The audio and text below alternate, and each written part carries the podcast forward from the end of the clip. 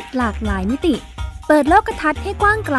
เพื่อชีวิตปลอดภัยและเป็นสุข กับรายการพิกัดเพศ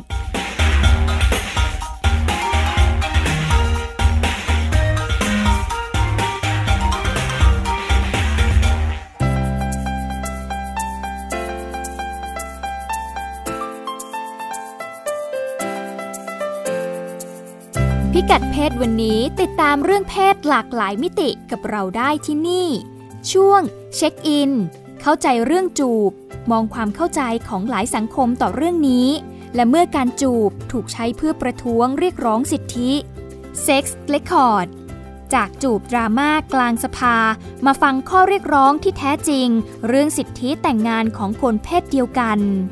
เรื่องเล็กประเด็นใหญ่ เรื่องของวัยรุ่นหญิงที่อยู่ในสภาพแวดล้อมไม่ปลอดภัย และไม่มีคนดูแลอย่างเหมาะสม ไปฟังประสบการณ์ทำงานเพื่อช่วยเหลือให้เยาวชนมีชีวิตที่ปลอดภัย จากพัฒนาสังคมและความมั่นคงของมนุษย์จังหวัดนครนายก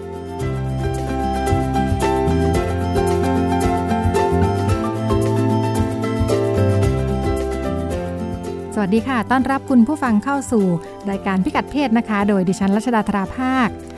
สัปดาห์นี้มีเรื่องเรื่องร้อนๆนนะคะ จากกรณีที่เครือข่ายผู้มีความหลากหลายทางเพศนะคะ เข้าไปยื่นหนังสือที่รัฐสภานะคะ ถึงกรรมาธิการกิจการเด็กเยาวชนสตรีผู้สูงอายุผู้พิการกลุ่มชาติพันธุ์และผู้มีความหลากหลายทางเพศนะคะ แทบจะแทบจะลืมประเด็นการเรียกร้องไปเลยนะคะ จากที่กลุ่มนี้เขาเข้าไปเรียกร้องขอให้มีการแก้ไขกฎหมาย เพื่อให้ผู้มีความหลากหลายทางเพศ มีสิทธิในเรื่องการแต่งงานนะคะ แต่จบลงด้วยการมีสองท่านที่เข้าไปร่วมกับคณะที่ยื่นหนังสือนะคะจูบกันเพื่อเป็นการแสดงสัญญลักษณ์เนี่ยกลายเป็นเรื่องประเด็นจูบเลยนะคะ เราก็เลยจะลองมาดูกันค่ะว่า จูบเนี่ยจริงๆแล้วมันเป็นปัญหายังไงอะไรบ้างนะคะ จูบคืออะไรแล้วพอเป็นจูบเพื่อสื่อสารการเรียกร้องสิทธิเนี่ยมันกลายเป็นยังเป็นเรื่องเดียวกันอยู่หรือเปล่านะคะ เราจะไปติดตามกันในช่วงเช็คอินค่ะ ช่วงเช็คอิน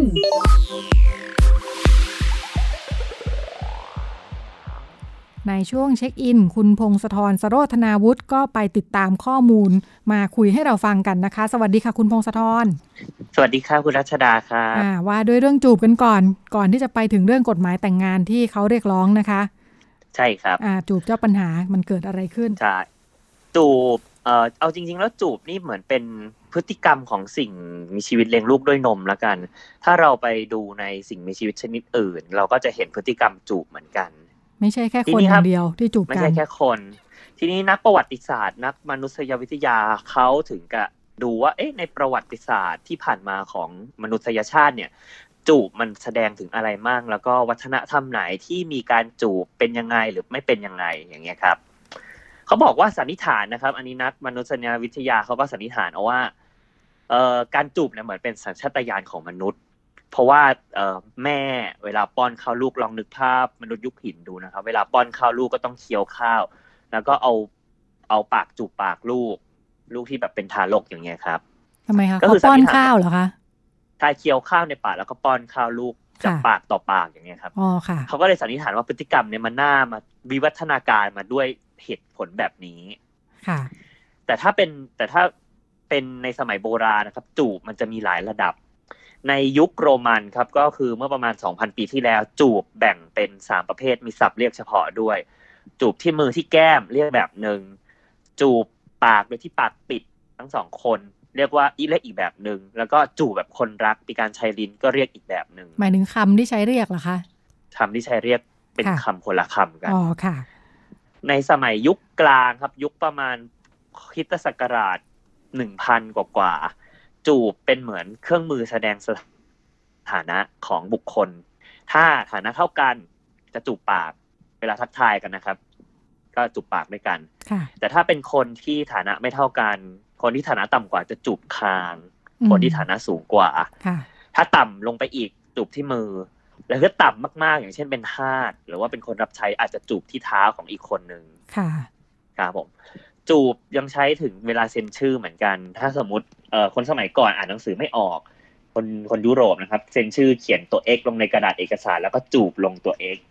นี่ก็เลยเป็นที่มาทำให้เวลาทุกวันนี้เราพิมพ์ข้อความลงท้ายจดหมายอย่างพิมพ์ว่า xxx ก็หมายความเหมือนเหมือนเหมือนว่าจูบส่งจูบเหมือนเอากันคล้ายๆ ปั๊มลายนิ้วมืออย่างนี้นะคะใช่ครับอ๋อดิฉันดีใจสมัยก่อนจังที่เขาเปลี่ยนมาใช้พิมพ์ลายนิ้วมือแทนครับผมสมัยเออเขาก็เลยไปหาดูว่าจูบจริง ๆ แล้วอะมันไม่ใช่แค่เรื่อง ในเชิงความรักอย่างเดียวนะ แต่ทั้งหมดทั้งมวลเป็นความหมายเชิงบวกทั้งหมด มันยังรวมไปถึงความเสน่หาโรแมนติก ความเคารพ อย่างเช่น จูบพื้น จูบดินอย่างนี้ การทักทายต่อการจูบที่แก้ม หรือว่าจูบที่แหวนพระอย่างนี้ก็คือเคารพศาสนานะครับ ถ้าเราดูคลิปเวลาเเข้าเฝ้า หรือแม้กระทั่งเข้าเฝ้าพระสันตะปาปาก็จะต้องจูบที่แหวนท่าน จูบเพื่ออวยพรก็มีอย่างเช่นในเอ่อทุกวันนี้ก็ยังเป็นก็คือจูบกันในวันคริสต์มาสใต้ต้นเขาเรียกว่าต้นมิสเซลโท คือไม่ได้จูบกันเพื่อให้เพราะว่าเพราะว่ารักกันนะครับจะจูบเพื่อให้โชคดี อืมค่ะ ฟังดูแล้วไม่เกี่ยวกับรายการพิกัดเพศของดิฉันเลยนะคะ ครับผมค่ะ แต่ละชาติก็จะมีการรับรู้เรื่องจูบที่ต่างกันครับในตะวันตกมีวัฒนธรรมเฟรนช์คิดหรือว่าจูบแบบฝรั่งเศสคือต้องจูบแลกลิ้นกันค่ะ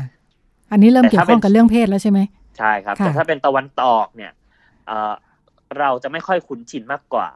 ในญี่ปุ่นครับ จูบแต่ก่อนแต่เดิมรับรับไม่ได้เลย คือเป็นสิ่งที่แบบคนญี่ปุ่นไม่คุ้นน่ะอ่าสังคมญี่ปุ่นจนไม่กมีระทั่กางรจูบกัน ไม่มีการจูบจนกระทั่งหลังสงครามโลกที่อเมริกาเข้ามาจะก็เลยทำให้วัฒนธรรมจูบมันเริ่มพูดถูกพูดถึง ขณะเดียวกันก็มีภาพยนตร์ฮอลลีวูดครับยุคช่วงยุคเบ่งบาน ช่วงยุคหนังขาวดำเข้ามา ในตลาดโลกเรื่อยๆ คนก็เริ่มคุ้นชินกับการจูบที่จูบปากกันมากขึ้นสำหรับในสังคมไทยครับไปหาข้อมูลมาเหมือนกันเอออันนี้เป็นข้อมูลจากนิตยสารศิลปวัฒนธรรมครับเขาบอกว่าในไทยอะไม่ปรากฏประวัติศาสตร์เอ้ยหลักฐานทางประวัติศาสตร์เลยว่าเรามีการจูบกัน ทั้งในเอกสารเก่าๆหรือทั้งวรรณกรรมเองหรือแม้กระทั่งรูปถ่ายตามจิตรกรรมฝาผนัง คือจะไม่มีจูบ ค่ะ น่าจะคล้ายๆ กับประเทศเอเชีย แถวๆ บ้านใช่เรานะคะ ไม่รู้จักกันจูบ ผมไปเปิดดิกมาด้วยจูบราชบัณฑิตให้ความหมาย ท่านให้ความหมายไว้ว่าอะไร ค่ะ ท่านว่ายังไงคะ ท่านแปลว่า เอาจมูกสัมผัสสูตรแสดงความรักหรือความใคร่ ค่ะ คือจูบจะใช้จมูก ท่านท่านอธิบายไว้แค่นี้นะคะ ท่านอธิบายไปแค่นี้ก็เลยนึกถึงสำนวนที่ว่าสวยแต่รูปจูบไม่หอมค่ะ แต่ว่าการจูบไม่หอมมันคือการใช้จมูกดมเขาก็เลยเออนิตยสารศิลปวัฒนธรรมก็เลยบอกว่าคนไทยไม่คุ้นกับเรื่องจูบโดยใช้ปากอืมจูบในความหมายคนไทยคือการหอมแก้ม ค่ะใช่ครับ ในเชิงการเมืองจูบก็ถูกเอามาใช้เป็นเครื่องมือทางการเมืองด้วยเช่นกันครับ ยังไงคะสมัยก่อนยุคสงครามเย็นครับ จูบเป็นเหมือนเครื่องมือแสดงออกถึงความเท่าเทียม แล้วก็ความเป็น พาราดอนภาพของชาติคอมมิวนิสต์ค่ะครับผม คือผู้นำคอมมิวนิสต์อย่างเช่น รัสเซียหรือว่าชาติในโซเวียตสหภาพโซเวียต จะจูบกันเวลาเจอหน้ากัน หรือว่ามีประชุมใหญ่ ๆ อย่างนี้ คือแสดงความเป็นอันหนึ่งอันเดียวกันของชนชาติคอมมิวนิสต์ค่ะทุกวันนี้คอมมิวนิสต์เอ่อสหภาพโซเวียตแตกไปแล้วเป็นประเทศรัสเซีย วัฒนธรรมนี้ก็เริ่มเอ่อไม่ไม่เป็นไม่เป็นที่นิยมแล้วครับอืมทุกวันค่ะนี้ผู้นำผู้นำประเทศเวลาเจอหน้ากันก็ใช้วิธี จับมือกันมากกว่า ค่ะครับผม นักการเมืองหลายคนใช้วิธีการจูบเพื่อหาเสียง อ่า จูบเด็กทารกอืมเขาค่ะบอกว่ามีเหตุผลเหมือนกันจูบเพื่อ ขอคะแนนเสียงจากกลุ่มแม่บ้านหรือว่าผู้หญิงที่มีลูก แสดงความรักเด็กนะคะ แสดงความรักเด็กค่ะ แต่ในเชิงการเรียกร้องสิทธิประชาชนครับ จูบเป็นเครื่องมือหนึ่งที่สำคัญเหมือนกัน คือเป็นเครื่องมือที่ค่อนข้างง่ายด้วย แล้วก็เขาบอกว่ามันง่ายในการแสดงออกแล้วมันไม่ต้องใช้ข้อความอะไรเลย แค่จูบก็พอจบ มันเป็นค่ะการสื่อสารโดยตรงอยู่แล้ว เขาใช้ทำอะไรกันบ้างคะเอ่อก่อนหน้านี้ครับในปี 2014 ประเทศอินเดีย จูบเป็นมันมีเหตุการณ์เกิดขึ้นคือมีคู่รักจูบกันในคาเฟ่ครับ แถวรัฐเกรละเป็นคู่รักชายหญิงธรรมดานะครับ แล้วคราวนี้ทีวีเอาไปออกข่าวรายงานว่าเป็นพฤติกรรมไม่เหมาะสมค่ะก็เลยมีกลุ่มหัวรุนแรงครับในอินเดีย ยกขโยงกันมาทำลายคาเฟ่นั้นทิ้งมาค่ะมาก่อความรุนแรงในคาเฟ่คาเฟ่เกี่ยวอะไรด้วยคะคาเฟ่ไม่เกี่ยวหรอกครับค่ะคนก็เลยไม่เข้าใจว่าค่ะทำไม ถึงต้องมาใช้ความรุนแรงแบบนี้ค่ะคนอินเดียก็เลยมาประท้วงด้วยการกอดกูจูบกันอ๋อค่ะบอกว่าเป็นเนี่ยเป็นเออเป็นสิ่งที่ไม่ควรจะถูก ทำลายทำลายล้างทิ้งเพราะว่าเป็นสิ่งดีงาม ค่ะคืแล้อวก็เขาขอให้สัสงคมนับสนุนคาเฟ่แล้วก็สนับสนุนสนับสนุนผู้หญิงคาเฟ่ผู้ชายสองคนนั้นด้วย ใช่ครับ แล้วก็ขอให้อย่าตัดสินเรื่องการกอบจูบว่าเป็นพฤติกรรมที่น่าละอาย เพราะว่ามันเป็นการแสดงความรักของคนทั่วไป อืมค่ะ ในวงการการเรียกร้องสิทธิของกลุ่มคนรักเพศเดียวกัน การจูบคือเป็นการสื่อสารแบบตรงที่สุดแล้วครับค่ะ ในการพูดถึงสิทธิที่ตัวเองควรสมควรจะได้รับ แล้วก็สิทธิในการแต่งงานอ๋อเป็นเป็นเรื่องสากลนะคะ เป็นเรื่องสากลครับ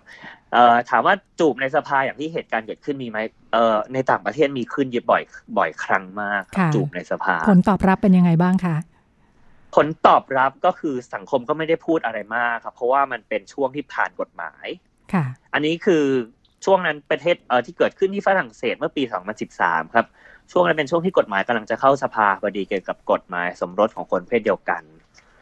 นักกฎหมายเอ้ยนักการเมืองสสอะครับ ที่สนับสนุนหน้ากฎหมาย ฉบับนี้ก็จูบกันในสภาโชว์ไปเลย ว่าฉันสนับสนุนนะ อืมค่ะเออ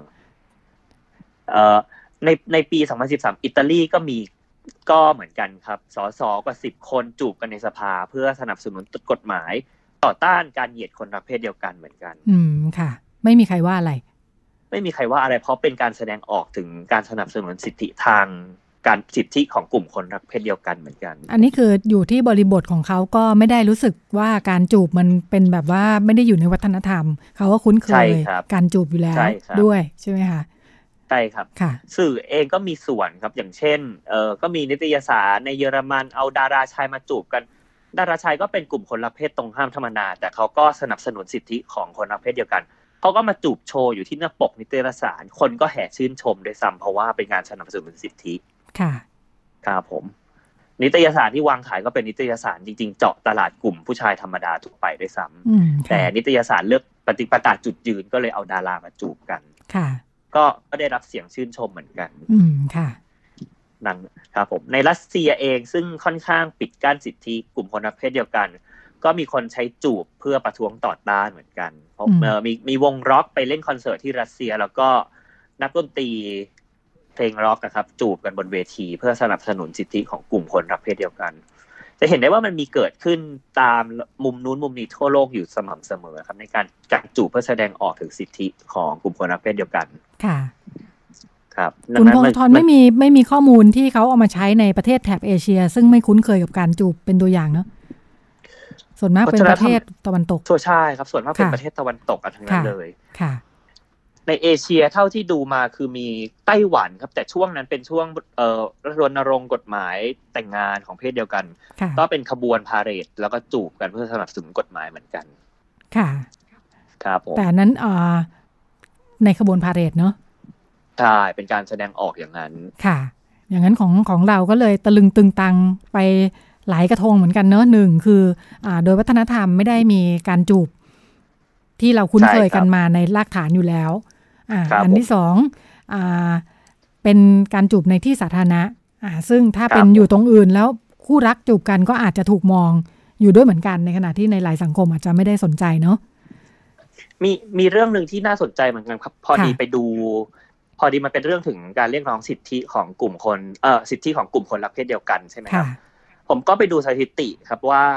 โดยส่วนใหญ่แล้วประเทศที่เขาผ่านกฎหมายได้สำเร็จนะครับ เขาเคยทำประชามติกันมาแล้วว่าประชาชนสนับสนุนกฎหมายนี้หรือเปล่า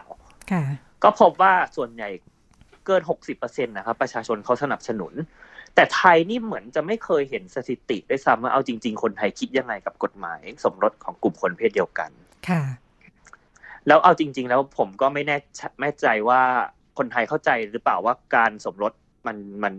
กฎหมายสมรสของไทยเนี่ยมันต่างมันมันมันได้รับสิทธิประโยชน์อะไรมั่งค่ะค่ะครับก็อาจจะเป็นอ่าเรื่องเคลื่อนไหวที่รับรู้กันอยู่ในกลุ่มอ่าเฉพาะด้วยเหมือนกันนะคะ ครับผมค่ะ พออาเกิดกรณีไปยื่นหนังสือ ถ้านี่ฉันดิฉันลองนึกเล่น ๆ ถ้าไม่มีการจูบครั้งนี้เนี่ย ข่าวนี้อาจจะเล็กมากแล้วไม่มีใครสนใจเลยก็ได้นะ เออค่ะก็เหมือนเป็นเรื่องเกิดขึ้นทั่วไป ค่ะ ไม่รู้ยื่นหนังสือเรื่องอะไรเหมือนกันมีกลุ่มเฉพาะเล็ก ๆ มายื่นหนังสือตอนนี้ก็เลยตะลึงตึงตังกันไปนะคะ แต่ก็เลยครับผมตกลงไม่รู้อยู่ดีว่าเขามาเรียกร้องเรื่องอะไรนะคะหมดแต่ไปติดอยู่เรื่องประเด็นจูบเหมาะหรือไม่เหมาะนะคะ ก็เป็นเรื่องราวที่คุณพงศธรไปรวบรวมมาฝากกันนะคะว่าจูบในสังคมต่างๆ ในบริบททางสังคมวัฒนธรรมเป็นยังไงบ้าง และมันถูกนำมาใช้ในทางการเมืองเพื่อเรียกร้องสิทธิ์ยังไงบ้าง รวมทั้งพอมาถึงบ้านเราก็ทำให้พอเห็นที่มาที่ไปนะคะของอความสนใจและการถูกพูดถึง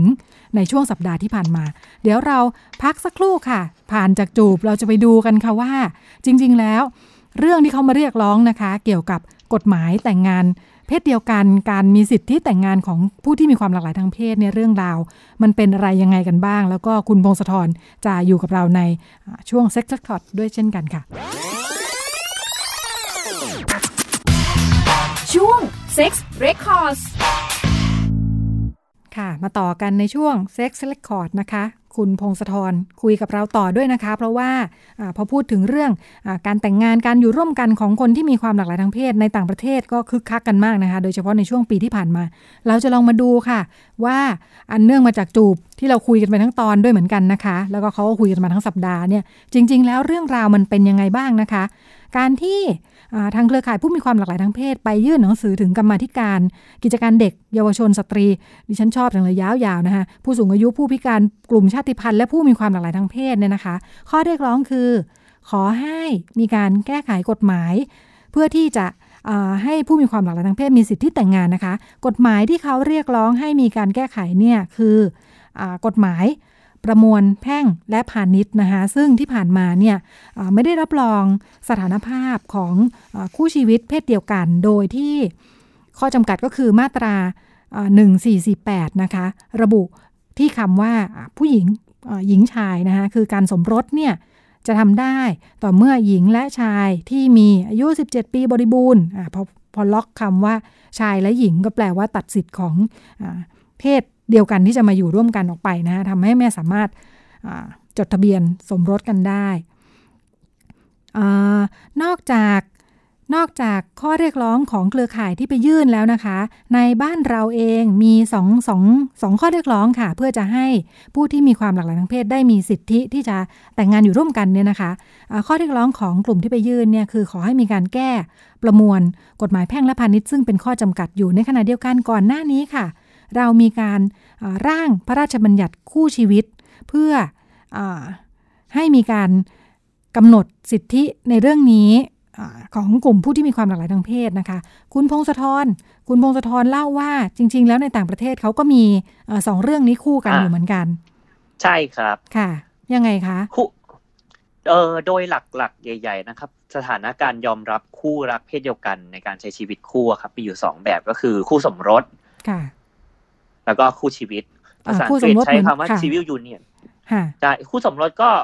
คู่สมรสเหมือนสามีภรรยาทั่ว ๆ ไปเลยครับ ได้สิทธิเท่าเทียมกันทุกประการใช่ครับ แต่การเป็นคู่ชีวิตในในยะหนึ่งบางประเทศนะครับเขาก็เท่าได้รับสิทธิเท่าเทียมกัน บางประเทศสิทธิไม่เท่าเทียมกัน แต่ทำไมถึงต้องเลี่ยงไปใช้คำว่าคู่ชีวิต เพราะว่าเป็นการเลี่ยงบาลีเฉยๆครับ อืมค่ะคือ เขายังกลัวในในบางประเทศ ซึ่งเชื่อว่าคนส่วนใหญ่ยังยอมรับการแต่งงานคนสมรสเพศเดียวกันไม่ได้ ก็ใช้ผู้ชีวิตไปก่อนเหมือนการโยนหินถามทางครับว่า ตอนนี้ให้สิทธิเท่านี้ไปก่อนนะ เรียกไม่เหมือนกัน แต่เท่าเทียมกันครับผมเป็นการโยนหินถามทางแล้ววันหนึ่ง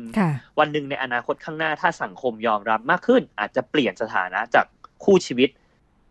เป็นคู่สมรสได้ แล้วก็ตัดกฎหมายคู่ชีวิตทิ้งไปเลย ซึ่งก็เกิดขึ้นมาแล้วในหลาย ๆ ประเทศครับผมค่ะค่ะ คือมีอันนี้ไปก่อนแล้วก็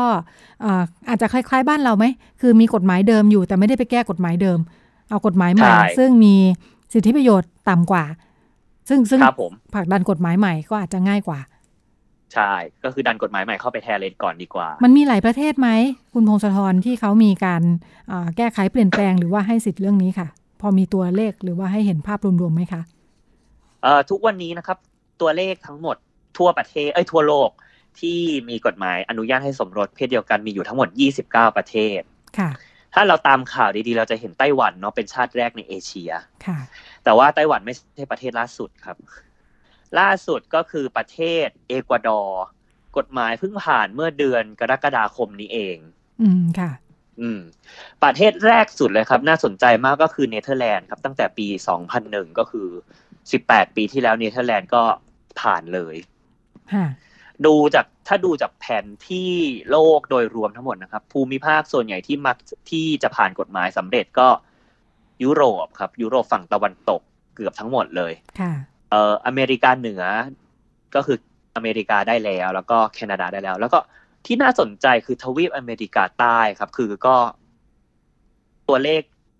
ประเทศที่ให้เออสิทธิการแต่งงานของคนเพศเดียวกันเยอะมากเหมือนกัน ค่ะ ที่เอกวาดอร์ล่าสุดก็อยู่ในแถวนั้นไหมเออเอกวาดอร์อยู่อเมริกาใต้ครับ ค่ะอืมน่าสนใจเหมือนกัน ทีนี้ทุกวันนี้มีอีกสิบหกประเทศครับ ที่ยัง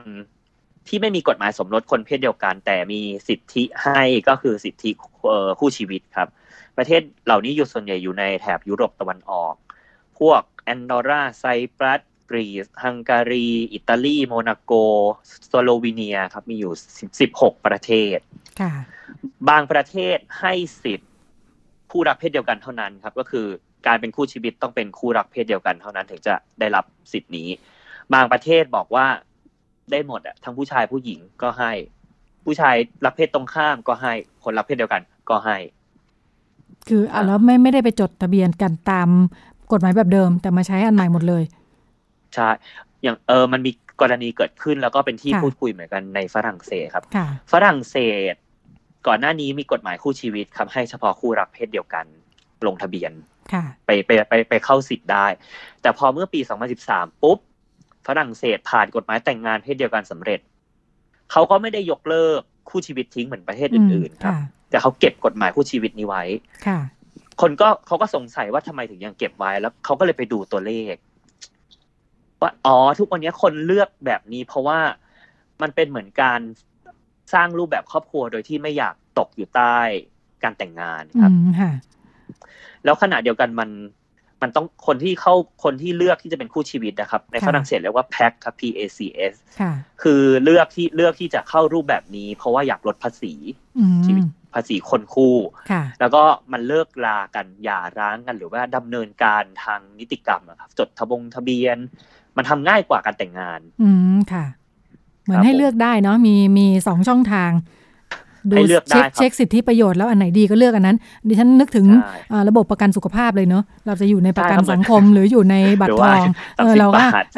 อาจจะเลือกเทียบเทียบดูว่าใช้อันไหนดี ลองมาดูของไทยนะดิฉันเล่าของไทยต่ออีกนิดนึงเมื่อกี้ที่พูดไว้ค่ะว่ามีการร่างพระราชบัญญัติคู่ชีวิตนะคะ ลองไปค้นๆดูมีที่มาที่ไปยังไงนะคะ บอกว่า ร่างพระราชบัญญัตินี้มีที่มาตั้งแต่ปี 2555 นะคะ ตอนนั้นเนี่ยมีคู่รักเป็นชายรักชายนะคะ ไปขอจดทะเบียนสมรสที่อำเภอเมืองจังหวัดเชียงใหม่ที่อำเภอเนี่ยนะเออในทะเบียนบอกว่าเฮ้ยไม่ได้ กฎหมายเขาไม่ไม่ไม่อนุญาตสิเพราะเขาเขียนไว้ชายหญิงแบบนี้แหละอ่าสองคนนี้เขาก็เลยไปร้องเรียนมาก่อนหน้านี้แล้ว ไปร้องเรียนที่ คณะกรรมาการร่างกฎหมายการยุติธรรมและสิทธิมนุษยชน สภาผู้แทนราษฎรนะคะ บอกว่า เอ้ยไอตัวกฎหมายแพ่งเดิมที่มีอยู่เนี่ย มันละเมิดสิทธิตามรัฐธรรมนูญนะคะ แล้วก็ขัดหลักสิทธิมนุษยชนขั้นพื้นฐานด้วย แกก็ไปเอาหมดเลย ขัดกับหลักปฏิญญาสากลว่าด้วยสิทธิมนุษยชนด้วย อ่าก็เลยเรื่องก็ไปถึงกรรมธิการนะคะก็เลยไป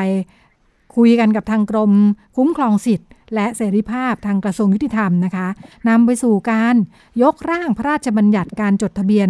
คู่ชีวิตอ่าครับผมเพื่อให้มีเนี่ยแหละจะได้มีกฎหมายฉบับใหม่ เพื่อรับรองคุ้มครองสิทธิการจดทะเบียนสำหรับคนที่มีเพศเดียวกันนะคะ ก็ตั้งแต่นั้นเป็นต้นมาก็มีการปรับร่างทำอะไรกันมานะคะ ปรับกันมาอยู่ห้ารอบ ปรับกันจนเขาบอกว่าตอนแรกเนี่ยมีอยู่ 15 มาตรานะคะ ปรับไปปรับมางอกเป็น 70 มาตรา แล้วก็เพิ่มกันเยอะมากนะคะ จนในที่สุดกฎหมายก็ผ่านขั้นตอนนะคะเข้าไปที่ฝ่ายบริหารฝ่ายบริหารคือคณะรัฐมนตรีนะก็ส่งไปที่คณะกรรมการกฤษฎีกา เพื่อให้ตรวจเช็คความถูกต้องนะคะปกติกฤษฎีกาก็จะเป็นมือกฎหมายของรัฐบาลนี่แหละ ปรากฏว่ากฤษฎีกาก็แก้จาก 70 มาตรา แก้ลงมาเหลือ 40 มาตรานะคะ ซึ่งตามขั้นตอนปกติเนี่ย ถ้ากฤษฎีกาดูแล้วนะคะ แก้ไขเสร็จก็จะส่งกลับที่คอรมอในฐานะเป็นหัวหน้าเนี่ยนะะส่งมาแล้วช่วยดูภาษาดูอะไรเรียบร้อยส่งกลับได้เลย แต่อันเนี้ยไม่ปกติ คือคณะกรรมการกฤษฎีกาเนี่ยพิจารณาแล้วยังไม่ส่งกลับคอรมอแต่เห็นว่าร่างนี้มันยังไม่ครอบคลุมนะ แล้วก็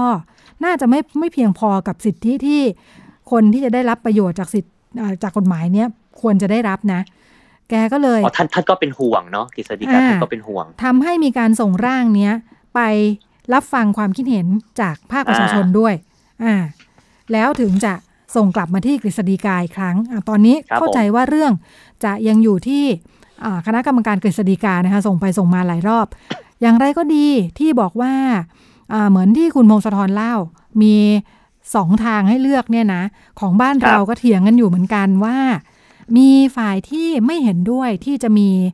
ร่างกฎหมายฉบับใหม่ออกมานะคะ เพราะว่ามองว่าการใช้คำว่าคู่ชีวิตเนี่ย ไม่ใช่คู่สมรสในขณะที่กฎหมายเดิมเนี่ยใช้คำว่าคู่สมรสทำให้ถ้ามีพรบฉบับใหม่แล้วเพศเดียวกันไปจดทะเบียน ภายใต้คำว่าคู่ชีวิตเนี่ย สิทธิประโยชน์มันก็จะไม่ครอบคลุมเท่ากับคำว่าคู่สมรสที่มีอยู่ในกฎหมายแพ่งเดิม มีสิทธิอะไรบ้างที่เขาพูดถึงว่ามันขาดหายไปตามตามร่างพรบซึ่งเป็นฉบับที่เปิดรับฟังความคิดเห็นนะคะ อันนี้อาจจะไม่รู้ล่าสุดปรับกันไปถึงไหนเนี่ยนะ เช่น สิทธิในการตัดสินใจเข้ารับการรักษาพยาบาล และจัดการศพคู่รักอีกฝ่ายหนึ่งอันนี้เป็นการพูดถึงมาตลอดว่าที่ สิทธิที่คู่รักเพศเดียวกันเขาทำไม่ได้เนี่ยนะทั้งที่อยู่กันมาด้วยกันตลอดเนี่ยก็คือเนี่ยแหละ เวลาคนนึงเข้าโรงพยาบาลแล้วอีกคนนึงซึ่งอยู่ด้วยกันมาตลอดเนี่ยเซ็นไม่ได้ ต้องไปตามพ่อแม่เออซึ่งบางทีอยู่ต่างจังหวัดเนี่ยให้มาเซ็น ซึ่งมันก็จะไม่ทันการใช่ไหมเกิดฉุกเฉินเข้าโรงพยาบาลเนี่ยอ่าแล้วก็อีกสิทธิหนึ่งที่หายไปจากร่างพรบนะคะคือเรื่องการรับบุตรบุญธรรมร่วมกัน ปกติเพศเดียวกันมาอยู่ด้วยกันก็มีลูกไม่ได้อยู่แล้วเนี่ยนะ ถ้าจะมีลูกเขาก็ต้องไปรับบุตรบุญธรรม ซึ่งก็ทำให้กฎหมายการรับบุตรบุญธรรมนะคะซึ่งอยู่ตามประมวลแพ่งเหมือนกัน แล้วก็พรบรับเด็กเป็นบุตรบุญธรรมเนี่ยก็ใช้คำว่าคู่สมรสเหมือนกันอ่าก็จะเป็นตัวอย่างที่ทำให้เห็นว่ากฎหมายรับบุตรบุญธรรม ซึ่งออกมาทีหลังประมวลแพ่งเนี่ยนะเขาก็ใช้คำว่าคู่สมรสตามแพ่งนั่นแหละทำให้พอกฎหมายพรบคู่ชีวิตออกมาไปใช้คำอื่น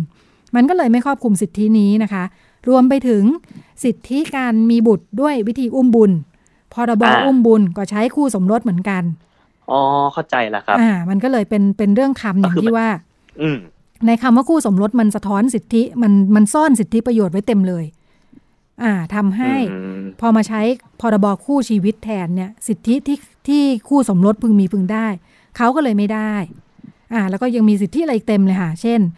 การลดหย่อนภาษีจากการมีคู่สมรสสิทธิในกองทุนประกันสังคม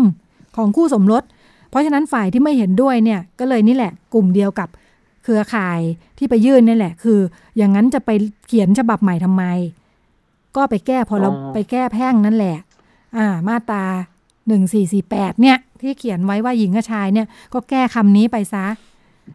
ครับผมอ่า มันก็จะได้จบ อ่าก็เลยเป็นสองแนวทางที่บ้านเรายัง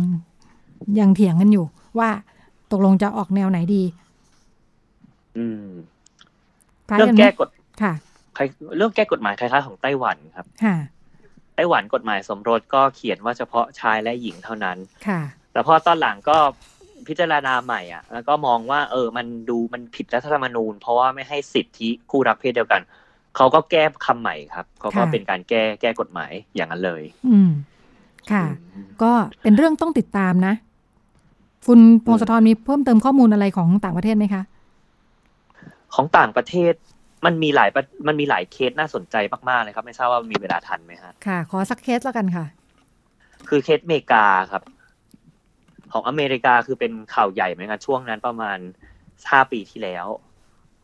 คือของอเมริกาต้องเกิดกันว่ามันมีแต่ก่อนหน้านี้มีกฎหมาย ชื่อว่ากฎหมายโดมาครับ คือกฎหมาย เขียนไว้ว่าให้เฉพาะชายและหญิงแต่งงานก็เท่านั้นแต่เผอิญเผอิญว่ากฎหมายโดมาเนี่ยมันดันออกมาเมื่อปีเก้าหนึ่งพันเก้าร้อยเก้าสิบหกครับ ก่อนหน้านี้อเมริกาไม่เคยมีกฎหมายแต่งงาน ไม่เคยมีบทกฎหมายบัญญัติแต่งงานโดยเฉพาะคือเป็นการตีความจาก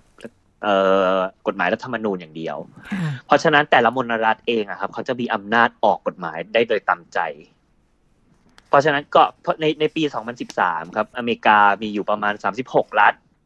ที่แต่งงานกันได้ รัฐที่แต่งงานกันได้จากทั้งหมด 50 รัฐ อีก 14 รัฐไม่ให้แต่งงานครับอืมค่ะมันก็เลยมีปัญหาว่าเออไปแต่งงานรัฐหนึ่งแล้วพอกลับมาบ้านตัวเองเขาไม่อนุญาตเขาไม่ยอมรับอืมเขาก็เลยค่ะฟ้องศาลครับ จนท้ายที่สุดคือศาลรัฐธรรมนูญต้องสั่งตัดต้องสั่งเออยกเลิกกฎหมายโดมาทิ้งเพราะว่าเป็นกฎหมายที่ละเมิดกับ ขัดกับรัฐธรรมนูญอืมค่ะทำให้ทุกวันนี้แต่งงานกันได้ เพราะว่าเออศาลรัฐธรรมนูญตัดสินว่าโดมาผิดผิดโดมาขาดต่อไป ก็เลยเป็นเหตุการณ์ที่ว่า เออสามารถตัดทิ้งได้ครับ ถ้ากฎถ้าพิจารณาแล้วว่ากฎหมายนั้นมันมันเออมันไม่สนับสนุนสิทธิของประชาชน ค่ะ ก็คงต้องติดตามกันต่อนะคะ เพราะว่าเอ่อที่ดิฉันไปดูดูข้อมูลมาเนี่ยจริงๆ แล้วของเออร่างพรบคู่ชีวิตที่เขาร่างกันมารุมมาตุ้มอยู่เนี่ยนะคะเอ่อก็มีแนวคิดนะว่าถึงขั้นอยากให้เป็นกฎหมายตัวอย่างเลยนะคะ ที่เอ่อมีครับความผมก้าวหน้า ทั้งในแง่ของกระบวนการก็เอ่อเปิดรับฟังความคิดเห็นโน่นนี่นั่นนะคะ แล้วก็เพื่อจะอยากให้มันครอบคลุมสิทธิ ที่ควรจะอืมได้รับมากที่สุด มีอีกเรื่องหนึ่งเอามาฝากกันสำหรับช่วงสัปดาห์ที่ผ่านมามีประเด็นที่อ่าเกี่ยวข้องกับเรื่องเพศของเราอยู่หลายเรื่องเหมือนกันนะคะเลยเลือกมาสักสองเรื่องนะคะ อีกเรื่องหนึ่งเป็นอ่ามีความดราม่าอยู่ประมาณหนึ่งอ่าครับผมบนโลกออนไลน์ค่ะ คุณพีทเลือดบวก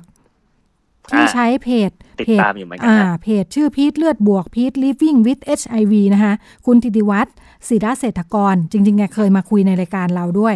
อ่าจริง ๆ ประเด็นที่เป็นเรื่องขึ้นมาเนี่ยก็เป็นเรื่องที่คุณพีทแกยืนยันมาตลอดเลยนะ คืออ่าแกก็ก็แกก็สื่อสารตามเพจของแกเนี่ยใช้เป็นช่องทางสื่อสารเนาะแล้วก็หลังๆก็มีคนเชิญแกไปเป็นวิทยากรเยอะแยะเลย ทั้งหน่วยงานรัฐเอกชน อย่างไรก็ดีเรื่องที่เกิดขึ้นเนี่ยคือล่าสุดเนี่ย โพสต์ของคุณพีทเนี่ยนะคะก็ถูกตีความว่าข้อความที่แกโพสต์เนี่ยถูกตีความว่าเป็นการสนับสนุนการมีเพศสัมพันธ์แบบไม่ใช้ถุงยางอนามัย ซึ่งครับทำผมได้ถ้ากินยาเพล็บแล้วก็อืมคนที่มีเชื้อจะ HIV ต้านไวรัสอ่า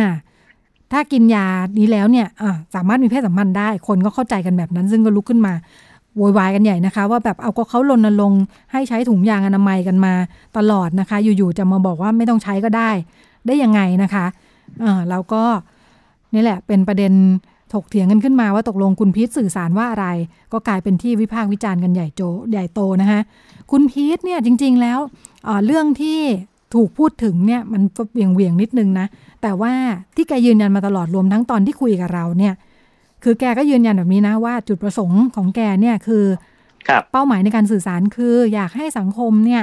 เปิดใจยอมรับคนที่ติดเชื้อ HIV อ่าเพราะว่าเพื่อให้ใช้ชีวิตอยู่ในสังคมได้เนอะแล้วก็การกีดกันรังเกียจเนี่ยทำให้คนที่อ่าติดเชื้อหรือว่าไม่แน่ใจว่าจะติดเชื้อไหมไม่กล้าไปตรวจไง กลัวตรวจแล้วติด กลัวสังคมจะรังเกียจอืมอ่าเพราะฉะนั้นอ่าด้วยประสบการณ์ของแกเองเนี่ยนะ คือคุณพีทเนี่ยเดิมแกก็ไม่ได้มีความรู้เรื่องนี้ใช่ไหมแต่พอพบว่าตัวเองติดครับเชื้อเนี่ย แกบอกว่าโอ้แกเศร้าอยู่เป็นปีเลยนะ คิดว่าแบบ คือชีวิตคงจะพังแน่ๆจนกระทั่งชีวิตแกเปลี่ยนจนลุกขึ้นมากลายเป็นคนรณรงค์เรื่องนี้ได้เนี่ยเพราะว่าแกเกิดความเข้าใจใหม่ในสองเรื่องหลักๆ คือ 1. HIV เมื่อติดเชื้อมาแล้วไม่ได้ตายอ่าแน่นอนอย่างที่เคยรับรู้กันสมัยก่อน เพราะว่าอ่าใช่ครับอ่ามันมียาต้านไวรัสที่ทำให้อ่าเมื่อกินเข้าไปแล้วเนี่ย สามารถมีชีวิตอยู่ต่อไปได้ รวมครับผมทั้งอ่า มันจะควบสามารถควบคุมถ้ากินอย่างสม่ำเสมอเข้าไปรักษาเร็วเนี่ยนะ กินยานี้เนี่ยจะทำให้อ่าเชื้อไวรัสเนี่ยมันสามารถลดจำนวนลงจนถึงระดับที่ไม่แพร่เชื้อกับคนอื่นอ่าคุณพีทแกก็บอกว่าก็สองข้อเนี้ยพอแกเข้าใจแล้วเนี่ย เออ ชีวิตแกมันกลับมาเป็นปกติอืมไงเออแล้วก็เพราะฉะนั้นสิ่งที่แกพูดเนี่ย มันก็ไม่ได้ไม่ได้สื่อสารว่าเฮ้ยยังไม่ต้องใช้ถุงยาง มามีเพศสัมพันธ์กันโดยไม่ต้องใช้ถุงยาง กับคนมีเชื้อ HIV ได้เนาะครับดิฉันไป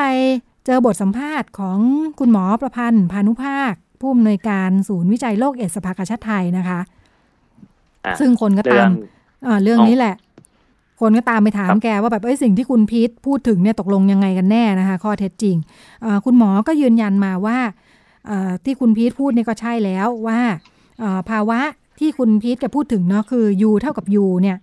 มันคือการที่ภาวะที่ผู้ที่ติดเชื้อเนี่ยไม่ไม่แพร่เชื้อ HIV ต่อไปถึงผู้อื่นนะคะ เนื่องจากมีการกินยาต้านไวรัสอย่างต่อเนื่อง จนตรวจเชื้อในเลือดแล้วเนี่ยมันอยู่ในระดับต่ำมาก จนไม่สามารถจะแพร่เชื้อให้คนอื่นได้ แล้วก็คำพูดที่ว่าไม่จำเป็นต้องใส่ถุงยางอนามัยในการมีเพศสัมพันธ์เนี่ยเพราะ ในกรณีที่คนที่เขาติดเชื้อแล้วเขาอยากจะมีลูกเนี่ย มันก็เป็นไปได้ไง คือถ้าเขาอยากมีลูกอะเขาก็ไม่ต้องใช้ถุงยาง เพราะว่าเขาอยากจะมีลูก แล้วในเมื่อมันไม่แพร่เชื้อแล้วอะเขาก็สามารถจะมีเพศสัมพันธ์ โดยไม่ได้ถุงยางเพื่อจะให้มีลูกได้ และลูกก็จะไม่ติดเชื้อ ใช่ เพราะว่าเขาไม่ได้ส่งผ่านเชื้อ อ่า มันก็เลยเหมือนมีรายละเอียดอยู่ในนั้น แต่นอกนั้นเนี่ยการ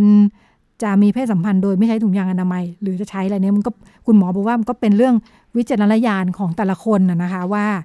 จะรับผิดชอบตัวเองรับผิดชอบคนอื่นยังไงบ้าง แต่ว่าข้อเท็จจริงก็คือนี่แหละ อ่า เรื่องโลกเนี่ยมันเป็นอย่างนี้อ่าค่ะ เป็น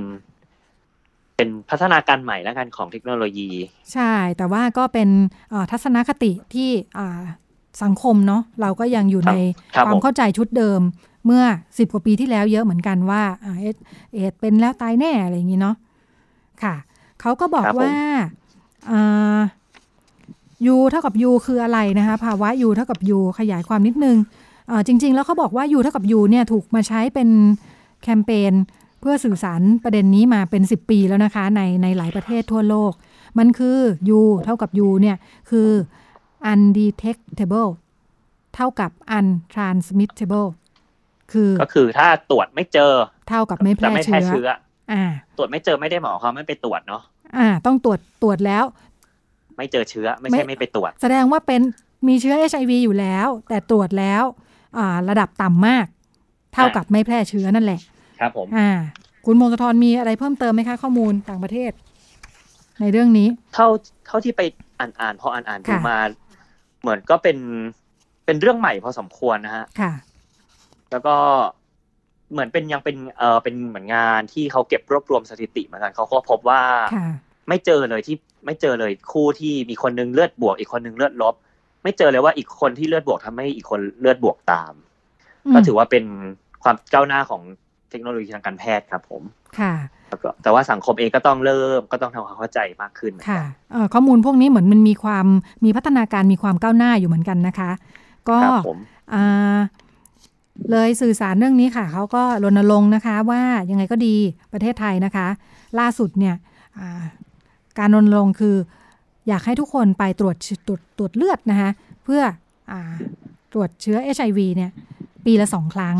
โดยสามารถตรวจฟรีนะคะตามสิทธิประโยชน์ของทุกท่านเนี่ยนะคะที่โรงพยาบาลรัฐทุกแห่ง แล้วก็ถ้าอยากให้ไปตรวจบ่อยๆเนี่ยนะเพราะว่าถ้าพบเชื้อแล้วเนี่ย จะได้รีบเข้าระบบรักษานะคะ ซึ่งก็ฟรีอีกเหมือนกันนะคะ ในระบบการดูแลรักษาแล้วก็อีกอีกการรณรงค์หนึ่งคือ same day ART นะคะ same day ART อ๋อ same day อ่าหมายถึงครับผมเริ่มรับยาต้านไวรัส คือถ้าไปแล้วตรวจพบเนี่ย รับยาเลยวันนั้นเลยค่ะ หรือภายใน 27 ชั่วโมงใช่เขาถึงบอกว่าเออไปตรวจเถอะถ้าแบบมีเพศสัมพันธ์เนี่ยถือว่ามีโอกาส เรียกว่ามีความเสี่ยงเนาะไปตรวจเลย ฟรีอยู่แล้วให้โคต้าปีละสองครั้งเนี่ยแล้วถ้าตรวจเจอปุ๊บ รับยาได้เลย ฟรีตามสิทธิประโยชน์โรงพยาบาลรัฐโรงพยาบาลเอกชนเนาะโรงพยาบาลรัฐโรงพยาบาลรัฐโรงพยาบาลรัฐที่อยู่ภายใต้สิทธิประโยชน์ แล้วก็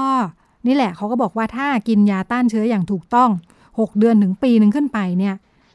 โดยมากแล้วเนี่ยปริมาณเชื้อในเลือดจะลดน้อยลง จนถึงขั้นอยู่เท่ากับอยู่นี่แหละ พอพูดถึงเรื่องตรวจเลือดนี้ ทุกวันนี้เราไปคนไทยไปตรวจเลือดกันบ่อยมากแค่น้อยแค่ไหนอะครับ มีพอจะมีข้อมูลไหมฮะเอ่อคนส่วนมากนะไม่ไม่มีข้อมูลตรงนี้ว่าเราอยู่ในข่ายที่ควรจะไปตรวจหรือเปล่าอ่ารวมทั้งไม่รู้ว่าตรวจนะฟรี ปีนะสองครั้ง แต่อันนี้เอาจากคนรอบตัวนะครับ ก็คือจะมีบางกลุ่มคือไม่กล้าไปตรวจเพราะกลัวไม่อยากกลัวเจออ่าซึ่งจริง ๆ แล้วไม่ต้องกลัวไงใช่ปะถ้าบอกอย่างเงี้ยจะกลัวทำไมในเมื่อ ไปปั๊บก็รับยาอ่าแล้วมันก็จะได้ควบคุมดูแลได้ตั้งแต่ต้นอ่าจากที่คุยกับพี่ๆพยาบาลคนที่ทำงานในพื้นที่เนี่ยก็มีการพยายาม รณรงค์สื่อสารความรู้ แล้วก็สิทธิประโยชน์ตรงนี้ให้กับทุกกลุ่มเป้าหมายค่ะ เพราะจริง ๆ ไม่ได้พูดว่าใครมีความเสี่ยงเลยนะคะ ทุกคนที่มีเพศสัมพันธ์เนี่ยมีโอกาสรับเชื้อด้วยกันทั้งสิ้นอ่าเพราะฉะนั้นก็นี่แหละไหนๆก็ตรวจฟรีแล้ว ตรวจแล้วก็ถ้าเจอก็ได้ยาฟรีด้วย ไปตรวจกันเถอะค่ะใช่ครับอ่าผมเป็นข้อมูลที่อ่าสื่อสารกันในช่วงนี้สำหรับบ้านเรา แล้วก็สากลนะคะ เป็นข้อมูลอัปเดตมาฝากกัน ค่ะ หมดเวลาแล้ว วันนี้ เอ๊ะหมดเวลาแล้วสำหรับช่วง Sex Record แล้วก็ขอบคุณคุณพงศธรสโรธนาวุฒิอยู่กับเราสองช่วงเลยนะคะ ครับผม ขอบคุณครับ แล้วก็เดี๋ยวเราไปต่อกันในช่วง เรื่องเล็กประเด็นใหญ่ค่ะ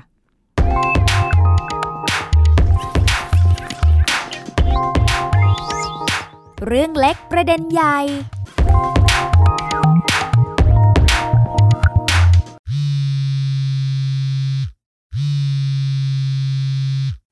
ฮัลโหลก้าว่าไง แก้ว ออกจากบ้านยัง มาโรงเรียนตอนไหน เนี่ยกำลังจะออกแล้วเพิ่งพาแม่กินข้าวเสร็จ เนี่ยกว่าจะกินเสร็จนะ แม่งอแงมากเลยเธอ หรอ แล้วแก้วโอเคเปล่า โอเคแหละ เจอแบบนี้ทุกวันชินและ เดี๋ยวเจอกันที่โรงเรียนนะ โอเค โอเค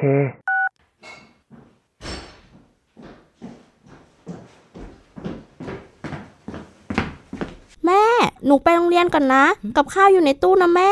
ถ้าหิวก็ไปกินนะ หนูไปละ แก้ว แก้วจะไปไหนอะ แก้วจะไปไหน อยู่กับแม่ก่อน อย่าไปนะ แม่หนูแค่ไปโรงเรียน ตอนเย็นเดี๋ยวกลับมา ไม่ต้องไปหรอกลูก ที่โรงเรียนมีแต่ผู้ชาย เดี๋ยวเขามาจีบแล้วหลอกให้แกรัก แล้วเนี่ยนะ พอแกรักเขาอะเขาจะเขาจะทิ้งแกทำร้ายแกตีแก แล้วแกจะทำยังไงอะแม่แก้วแค่ไปโรงเรียน แล้วนี่ก็ไม่ได้ไปมาหลายวันแล้วครูเขาจะว่าเอานะ ไม่แม่ไม่ให้แกไป แกจะหนีฉันไปเหมือนพ่อเลี้ยงแกใช่ไหมฮะใช่ไหมถ้าแกไปโรงเรียน แล้วแม่จะอยู่กับใครอะแล้วแล้วถ้าโจรขึ้นบ้าน แม่จะทำยังไงอะไม่ไม่ไม่แม่กลัว แก้วอย่าไปเลยนะลูก อยู่กับแม่นะลูกนะ อยู่กับแม่นะฮะอยู่กับแม่นะ โอเคแม่ได้ได้ แก้วไม่ไปก็ได้ แก้วจะอยู่เป็นเพื่อนแม่นะอ่ดีดีดีดี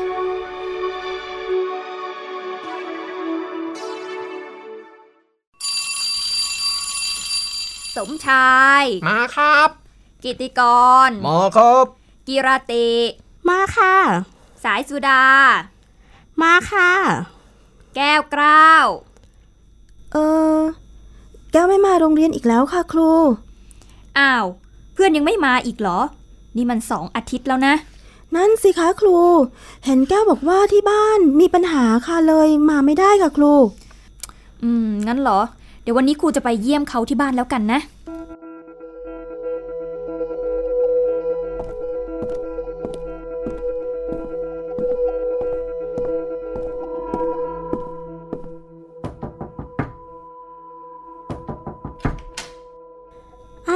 สวัสดีค่ะคุณครูหวัดดีจ้าแก้วกล้าวครูมาถึงบ้านมีอะไรหรือเปล่าคะอืมก็ครูไม่เห็นหนูไปโรงเรียนมาสองอาทิตย์แล้วอะเป็นอะไรหรือเปล่ามีปัญหาอะไรไหมเออคือใครมาลูก สวัสดีค่ะคุณแม่ฮะดิฉันคุณครูเพนสีค่ะ เป็นครูประจำชั้นของแก้วกล้าวเขานะคะพอดีว่าเห็นน้องไม่ไปโรงเรียนก็เลยมาดูว่ามีปัญหาอะไรไหม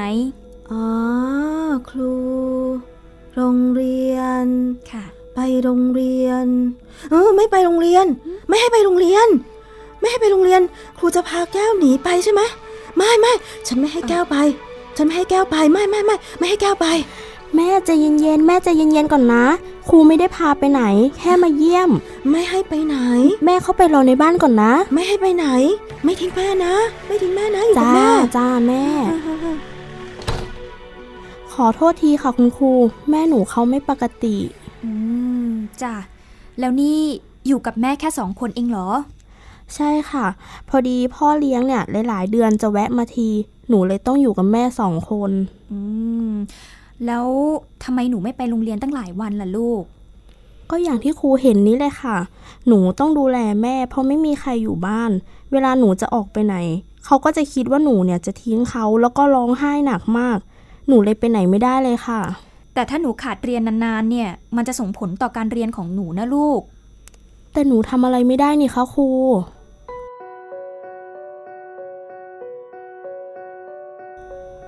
ไม่ได้การละ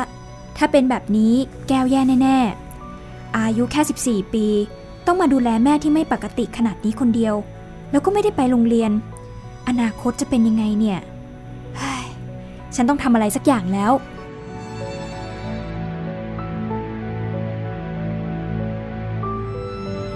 ที่ได้รับฟังจบลงไปก็เป็นละครที่แสดงให้เห็นถึงเหตุการณ์ที่เกิดขึ้นนะคะ เราก็ทำเป็นจำลองเหตุการณ์เพื่อให้นึกภาพออกนะคะ แล้วก็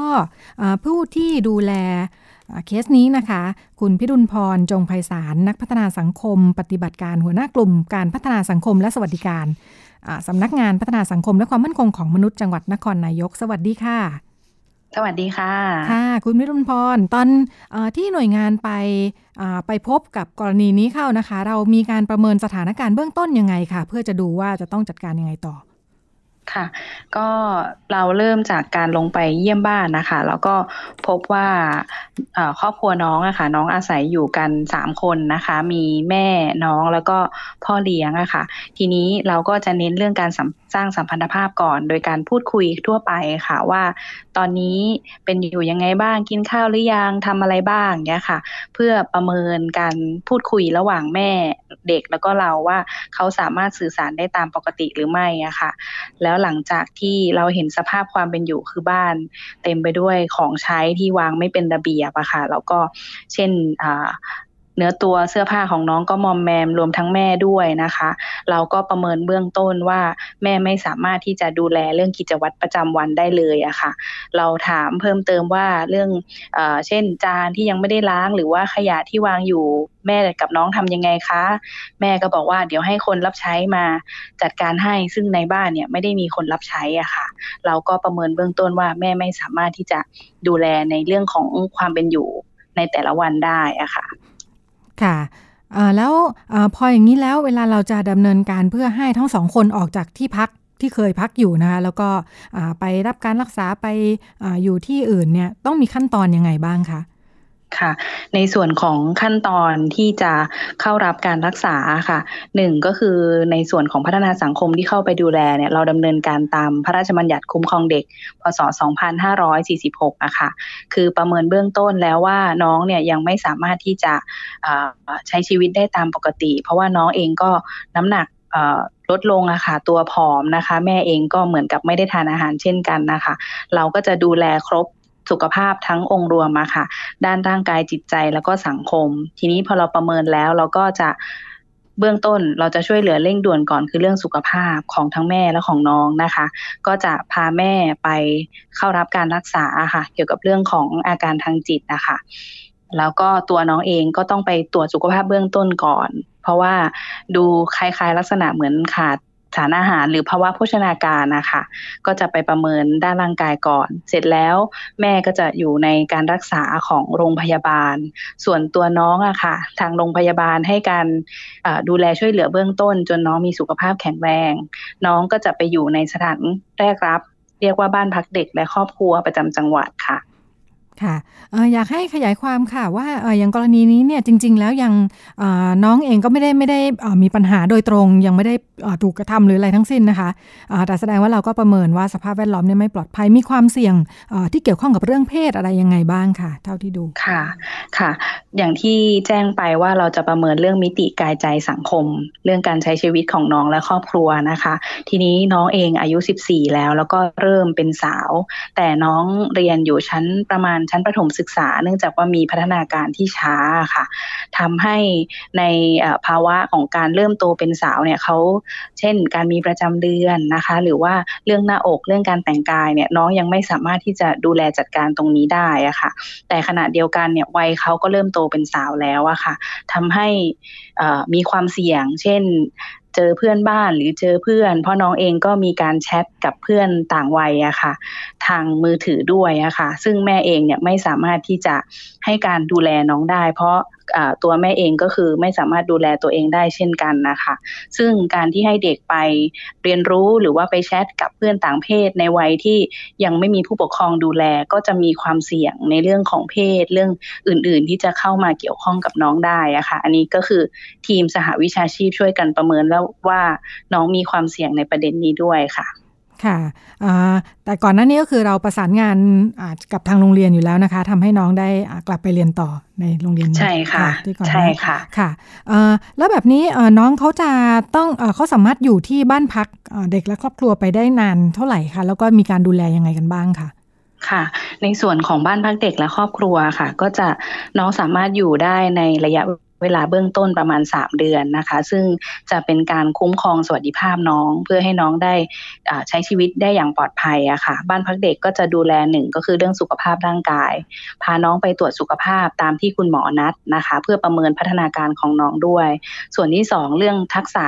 การใช้ชีวิตร่วมกับผู้อื่นในสังคมอะค่ะ บ้านพักเด็กก็จะสอนตั้งแต่เรื่องของการดูแลตัวเอง การดูแลเนื้อตัวร่างกายนะคะ ว่าสุขภาพของเราต้องดูแลยังไงบ้างนะคะ เรื่องการทานอาหารนะคะ แล้วก็รวมไปถึงเรื่องการไปโรงเรียน เพราะว่าบ้านพักเด็กก็จะพาน้องไปเรียนตามโรงเรียนตามปกติอะค่ะ เพราะว่าให้น้องได้พัฒนาทักษะด้านการอยู่ร่วมกับสังคมผู้อื่นไปด้วยอะค่ะ ค่ะ ปกติบ้านพักเด็กและครอบครัวนี้เขาไว้รองรับ อะไรยังไงบ้างคะกรณีไหนบ้างค่ะ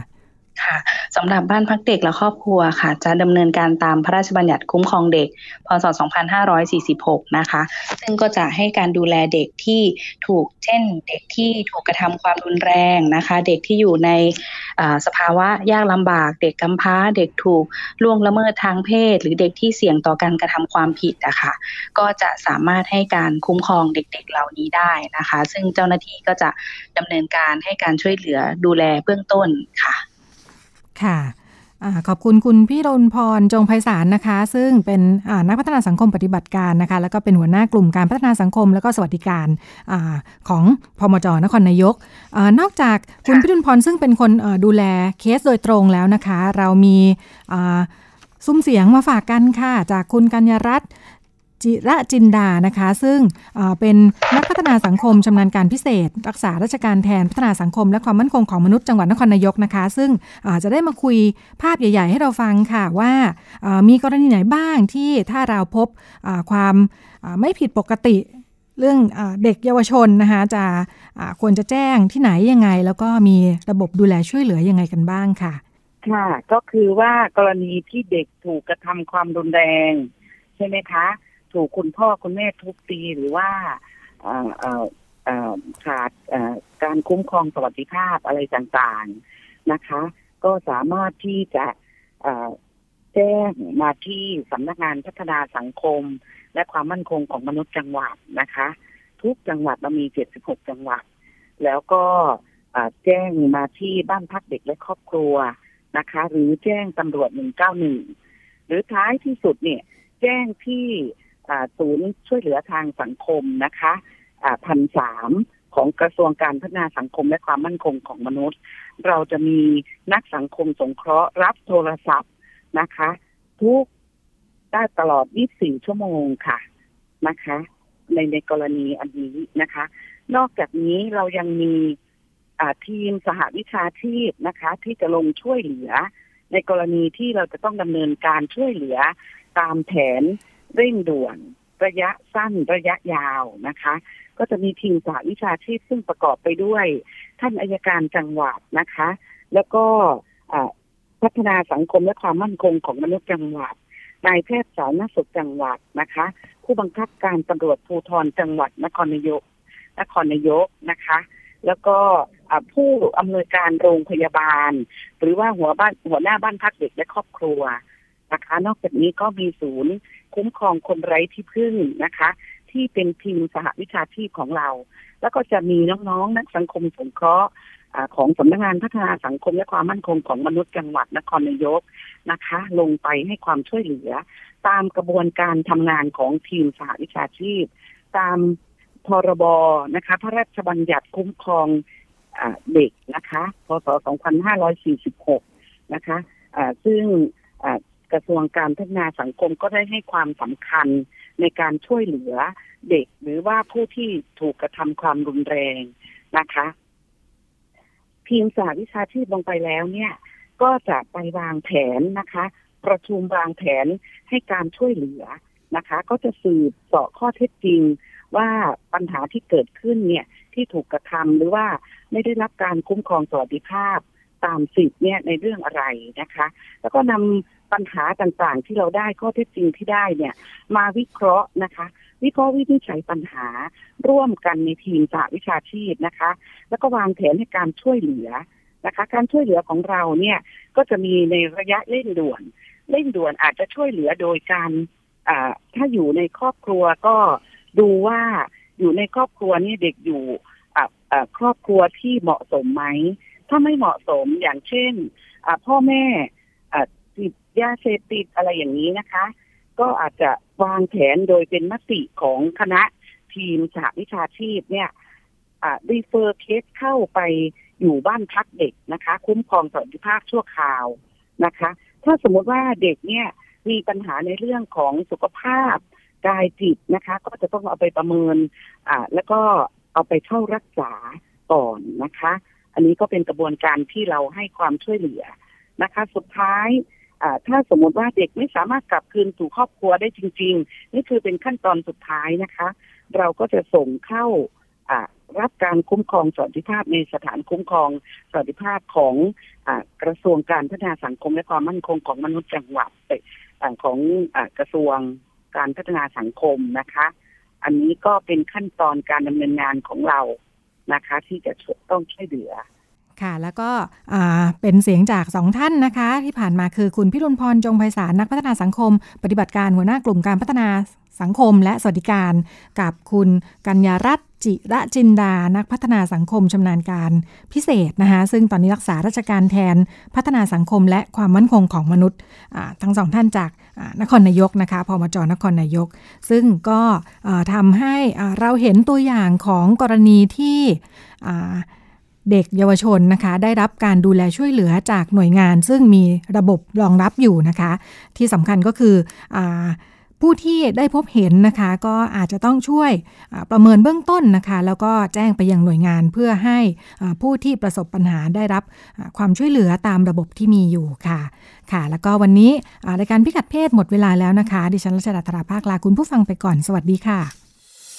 ติดตามรับฟังรายการย้อนหลังได้ที่เว็บไซต์และแอปพลิเคชันไทย PBS Radio ไทย PBS ดิจิทัล Radio วิทยุข่าวสารสาระ เพื่อสาธารณะและสังคม